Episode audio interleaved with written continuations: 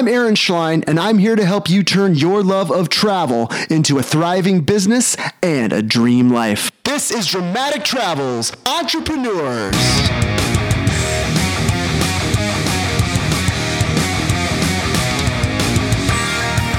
Yo there, my friend.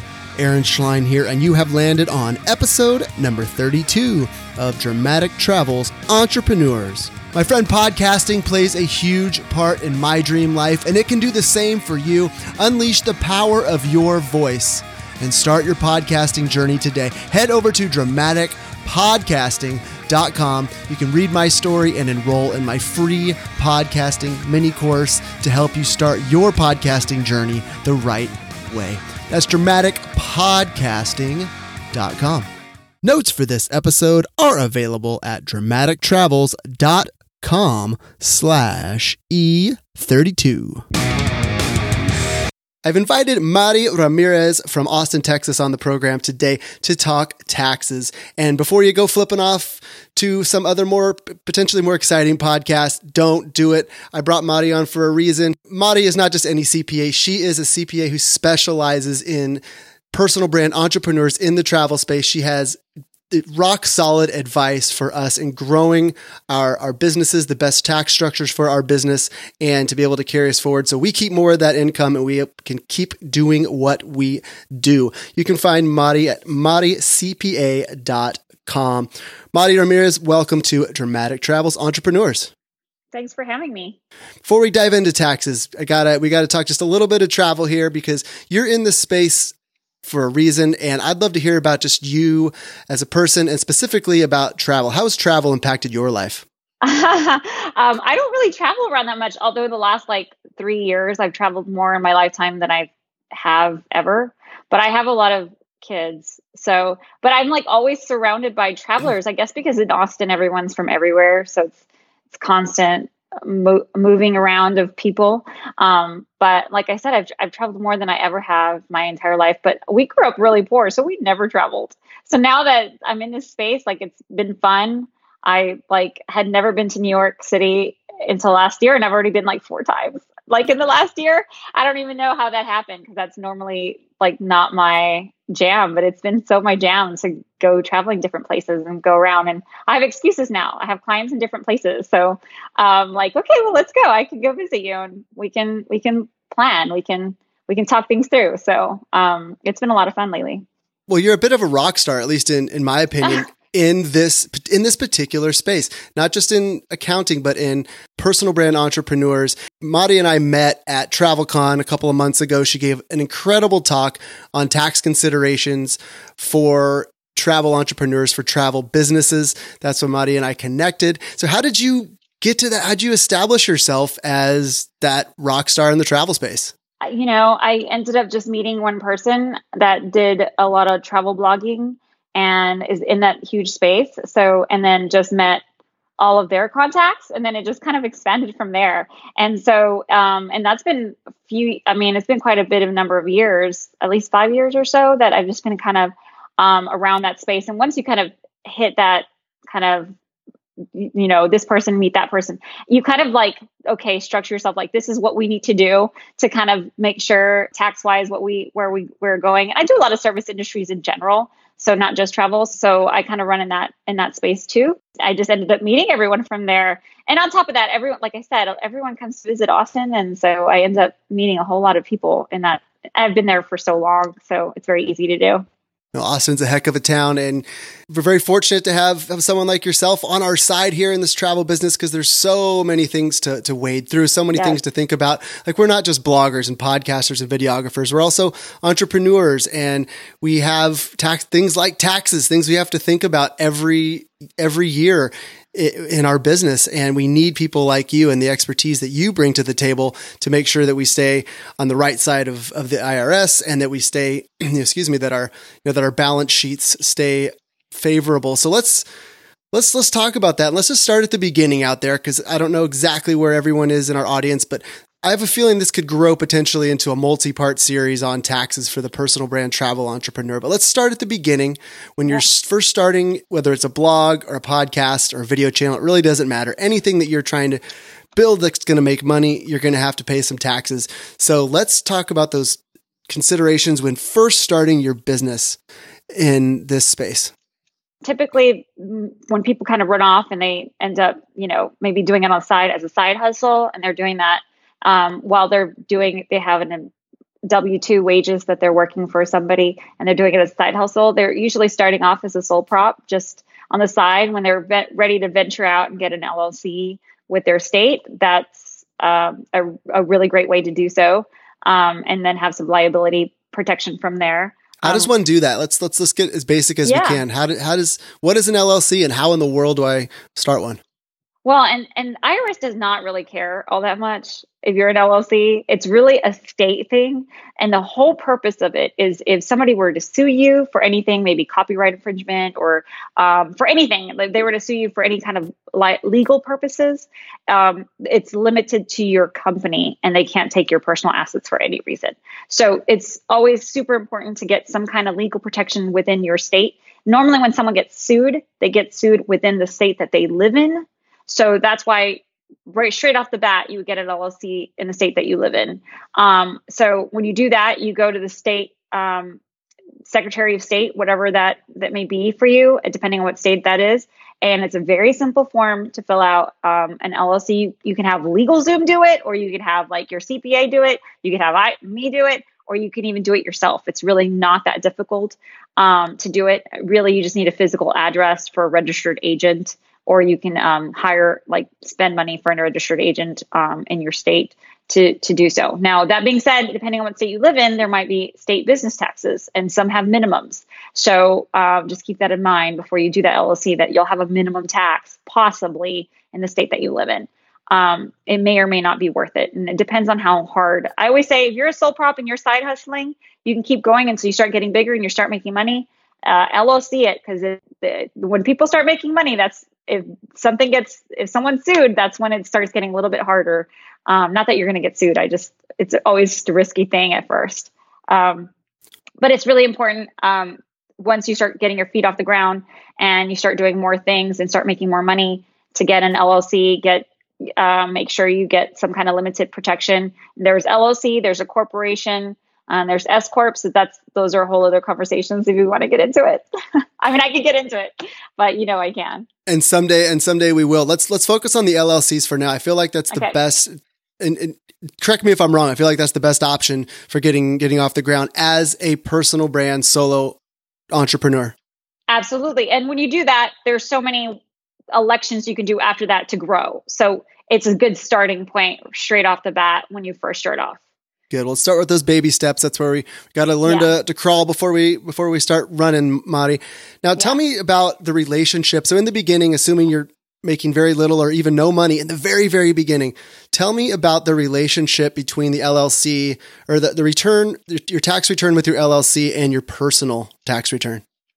So on an LLC, if you're a single member, it's it works the same way as you're a sole proprietor. It goes on a Schedule C and on your on your return. Now the tax returns look differently for 2018. So um, I highly super suggest you get someone professional, a CPA, um, an enrolled agent to prepare help you prepare with the tax return because it is going to be a doozy this year. So um, you know, as it is, I'm always when people have Schedule C's and they're using TurboTax or something, I'm like, do you want me to just log into your TurboTax and check it out for you? Like, I because I'm very skeptical when you're doing it yourself. It's it's always interesting that Schedule C. There's a lot of rules that you you know that you don't know about as a Schedule C. But even as a sole prop, regardless if you get an LLC or not, your your per- personal taxes are going to look exactly the same if you're just an LLC single member versus a sole pro- a proprietor.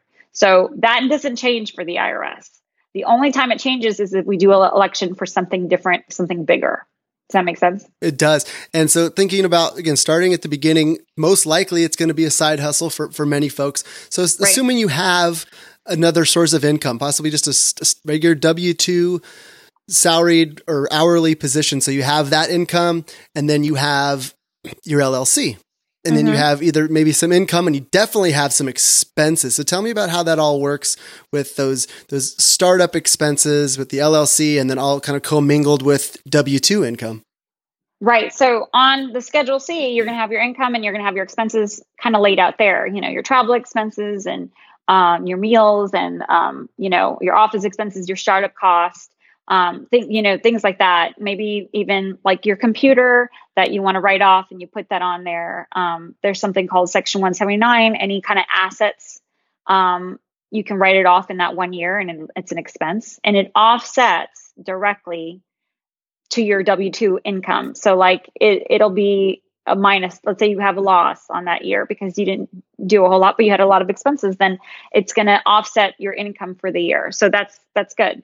Um, but as you're making more money, you're going to also pay taxes on top of it, plus self employment taxes because there's no withholding or anything. There's no there's no social security medicare taking out of it. So that's the one thing about the llc it's going to take it out on your personal tax return.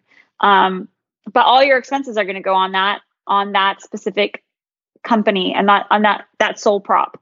Um, income and expenses all detailed out on that side so there's two, there's two things that you two things that you mentioned in terms of of expenses. One was travel, and then the other was equipment. You mentioned computers. I'm going to use myself as an example here. I built mm-hmm. in this past year in 2018. I built a podcast studio essentially from the ground up, Yay. and yeah, and I have an LLC, but I also have a, I also have W two income. So mm-hmm. with an expense like that, and it can be anything, and it can be something different for someone else. But for me, it's a podcast studio. How does that mm-hmm. work?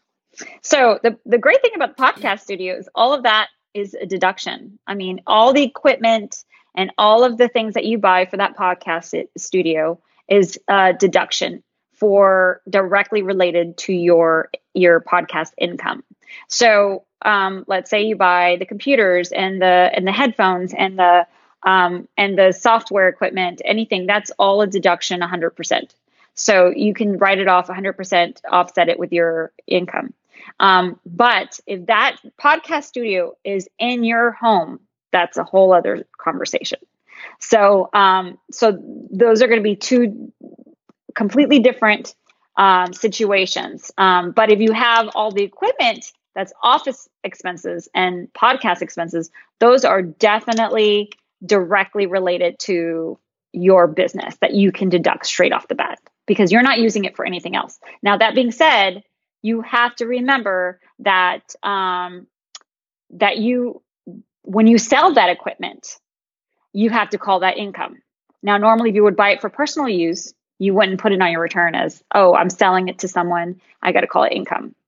But when you were to, if you were to sell it at some point, you'd have to claim it and say, "This is this is also income." You would put that as an asset, and then you would sell it to somebody and then you would call that income as well. That would be, be a capital gain. Because I wrote it off when I purchased because it? You, exactly, exactly. Interesting. You okay. So wow, now it's different with, right. The home office deduction is a little bit different. Um, those are percentage related. Um, but for a lot of taxpayers, that the new tax reform means no more home office expense. So that is going to be interesting. Um, we're still kind of waiting on some more of those details. I believe that we're going to have some of that expense still, depending on what we've got going on, um, but some of it won't be. Um, so that's that one. I would say talk to your CPA uh, about that about that part of it uh, as things are changing all the time. Um, but you are still allowed some deduction. It's just going to be a little bit different and depending on what you use it for. So if it's home office deduction for your W 2, and you're using it for that, you can't, you can no longer take it, but you can take it if it's on your Schedule C, um, and then it's a portion of the of the the square footage versus the whole square footage. So so there's a there's a little bit of rules for those kind of things. So I definitely suggest you talking to someone if you want to know for your specific um, situation if you can still take it that's that's all fascinating stuff. And going like state by state, like for example, like you you're in Texas, so if someone is from another state other than Texas, is that would you take on that client, or would you refer to them to someone in their home state? It depends on the state, but I do so many states. Um, I pretty much know the majority of them. Um, I, I'm trying to think of. I've never done. Gosh, I think I'm trying to think of a state I've never done. I can't think of a state I've never done. Um, feel like I've done every single state. Um, There's got to be an award for that somewhere. I'm trying to think. I'm, I was going to say Alaska, but that's not true. I have done Alaska before. I've also worked for big firms for a big firm where we did a lot of state taxes. So it's not scary to me anymore. I think if I came from just small firms, that'd be a different story probably. That's um, one of my very first rules in hiring a CPA are, is that they're not scared of it. If, if my tax no, return no, no. scares you, then I should probably go find someone else.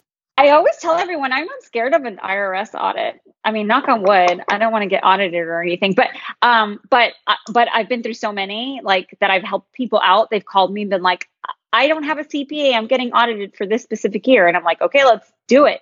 And I I'm just not scared of that. I know all the tricks and trades of an IRS audit. Now I'm going to get a lot of phone calls about IRS. did I mention that Mari was a rock star? I know I did mention it, and it is the absolute truth. So, uh, so let's slide over to travel because right here, of travel. course, we're we're talking travel, yeah. we're talking entrepreneurs in the travel space. So, of course, we're going to want to know exactly what we can and cannot write off when it comes to our travel. So, let's just dive in. Yeah, travel travel's funny because um, it's 100% deductible if it's for business. So, like, period. I don't care. Travel is 100% deductible if you're doing it for business. That being said, not all the time is our travel business, right? Like there's fun stuff we're doing with other, you know, other people and friends we want to see and that kind of thing. So um, the rule is if you spend 50% of your time within the US um, doing business, 100% of the transportation expense is deductible. So, so if you're in the US traveling, just make sure you spend half that time doing work. Um, and 100% of that transportation expense is deductible. Now, doesn't mean the meals are deductible on a daily basis. One day you're working, that might that could be a deduction, but the next day you're not, that's not a deduction. Does that make sense? It does. So, one one little gray area, and maybe it's intentionally mm-hmm. vague, but the fifty percent of the time is that fifty like fifty percent of your waking hours, fifty percent of the total time you're there. What exactly does that fifty percent capture? I said what I always say 50% of the time means if you're going to spend um, five days somewhere, make sure you're working three days out of that week. Now, it doesn't have to be three 24 hour days. It could be a five or six hour day. You know, it, it has to be a reasonable day of work.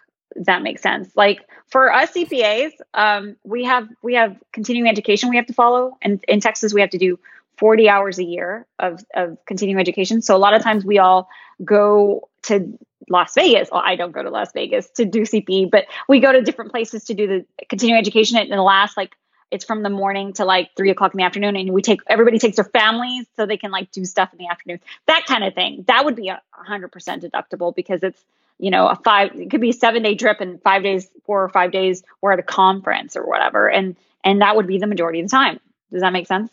Yeah and i'm thinking now in terms of i mean you're not filling out a time card. You're not punching a clock. And no. I'm just thinking about as a blogger or a photographer and your work, your, the proof of your work really is, is in your content. So can you give me an idea about how you can relate? Let's use your five day example. You're, yes. you're visiting a, a country. You're going to blog about it.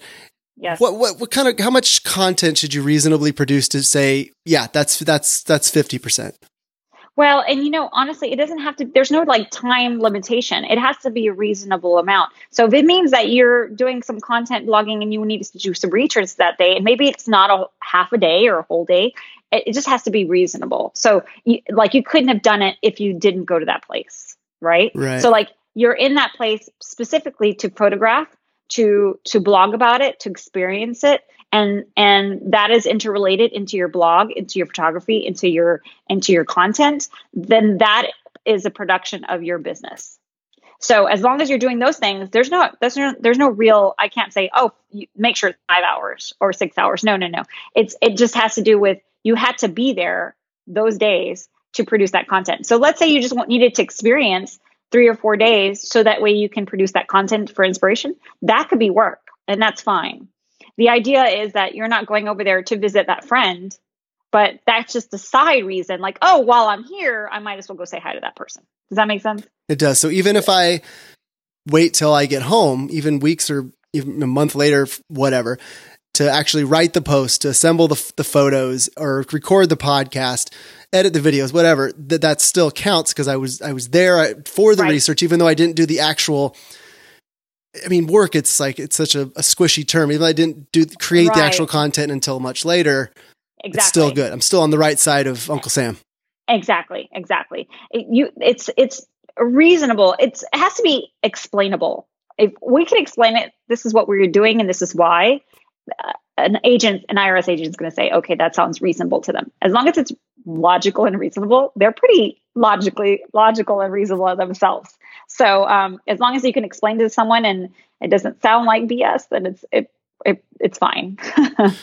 that makes sense. Yeah, without naming any names or calling anybody out, can you can you point to an example of just just someone who took advantage of the system and got caught up in it or got caught doing it? Like badly or good? yeah, we just well within this within this travel space. Like I'm thinking like you know because it's so this whole idea of of content creation it's so loose and squishy and, and that's fine. But Yeah. thinking like oh I went I spent two weeks in Europe and I you know posted a few times on Instagram. That's all I did. But that's all I do is post on Instagram. So is that was I working? So- was I not working? for actually for outside of the US, it's different rules. It's in the US, it's 50% of the time. Outside of the US, if you are seven days or less, doesn't matter. 100% of the transportation cost for any time as business. It's a- 100% of the transportation costs for any time as business. So, but um, the magic for seven days or more, the magic number is 75% or more on business for 100% of the transportation expenses. So um, that so that would be the matter if you spend more than seven days. So if you're going to Europe for seven days or less, doesn't matter what time you're spending on business, as long as you're spending some time for business, 100% of those co- transportation cost is deductible. So, but like I said, if you're spending two weeks, that magic number is 75%. So you can take all of the deduction for transportation expenses. So now it changes when it's between 50 to 75%. Let's say you're going for a wedding uh, and you're going to spend half the time. Um, as long as you spend 50% to 75%, you deduct only that business percentage of transportation costs. So, like the number of business days and number of personal days, that's how you would decide what that percentage is for transportation and costs. Does that make sense? Yeah. So, mhm. Go ahead. I was going to say I've, I've I've been trying to keep this as, as general as possible. I know. and but I, I'm going to ask you one. There's like I'm going to be straight up honest. This is 100 percent me asking for for my own personal benefit. So I write a family travel blog, and I travel with my family, who are essential to the content of that blog. Yes. What part of their expenses can I write off? So it's if funny any? that you said that. I literally just had this conversation yesterday with someone uh, that he he's also a family blogger, um, and I it's it that is hundred percent deductible um, because they're all going to that is what it is. And actually, I say that he's not a family blogger; he's a couple blogger. So um, that is all because they're both producing that content, and that's specifically towards that. Then it would be deduction deduction. Now, if someone's just going for you with you on the trip just for funsies, and they're not going to, it's not any part of it. That's different, but all the transportation cost would be deducted uh, in your scenario. So it really funsies. just I like that. well, just for funsies. Just for funsies. yeah.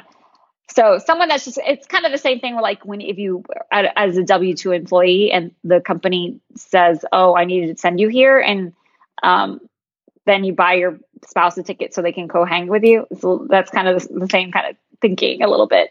Um, but it but it works the same way as a family blogger. Um, and you're you're producing that content for to decide that, then that is 100% deductible. All those transportation costs would be deducted. Does that make sense? It does make sense, um, and that's the answer I was hoping for. Quite honestly, And and for seven days or more, if you're less than 51% on business, there's no deduction. So make sure you work more than half the time. Like, period. Just make sure you work more than half the time, whatever that means for you. whatever that. Yeah, that's that sounds like the Yeah. real concrete takeaway from Yeah. that, and I will Yeah. definitely plan to do that. I'm taking my family overseas for the first time, all four of us in in the springtime, and I was just really starting to think about think it through tax wise because I know I know how much we paid for everything, and I want to I want to keep it on the up and up at the same time. I don't want to miss any any deductions, so that's that's awesome advice. I appreciate it. And it would be helpful also just to put it on a calendar. IRS agents love calendars. And if it shows that on your calendar, this is what I did, um, that it's just actual proof that you did it, you know? So um, sometimes just putting things on a calendar of like what your goals are for that day or just your to do list kind of works out in your benefit because you have some kind of timeline there. Well, I'm I'm I'm pretty good at keeping a calendar. I wouldn't be able to, I wouldn't have been on this interview with you if I wasn't on my calendar. I would have forgotten right? about it. And I know, me too. So me too. certainly appreciate that. Well, Mari, I'm going to kind of cut it here. I think we've said we've gotten everybody started. There's so much more, so much more we can dive into, and I'm going to wait for some great feedback too on this episode, where people are at with you know in their in their tax considerations people who haven't started an LLC or have or maybe they're, they're starting to make some real money and they want to move to the next level maybe we can come back and answer some of those questions later but in the meantime maricpa.com that's m-a-r-i c-p-a.com is the place to learn more about Mari and everything she does because I there's just so much to know. I don't want to drop too much on in one episode. But Mari, thanks so much for taking the time. We really appreciate everything that you do, and all the best. Thanks for having me. Thank you so much. If you create travel content, then you know how important it is to truly connect with your audience. And podcasting is simply a phenomenal way to create those intimate connections. Podcasting lets you use the power of your voice to share your message, change people's lives, all while expanding your influence and growing your business. My friend, podcasting is a huge part of my dream life, and I want to help make it part of yours too. So if you're ready to start using the power of your voice, take that first step by going to dramaticpodcasting.com. And there you're going to find everything you need to start your podcasting journey from how to create and launch your podcast to how to grow your audience and start making money. It's all there, my friend. It's at dramaticpodcasting.com.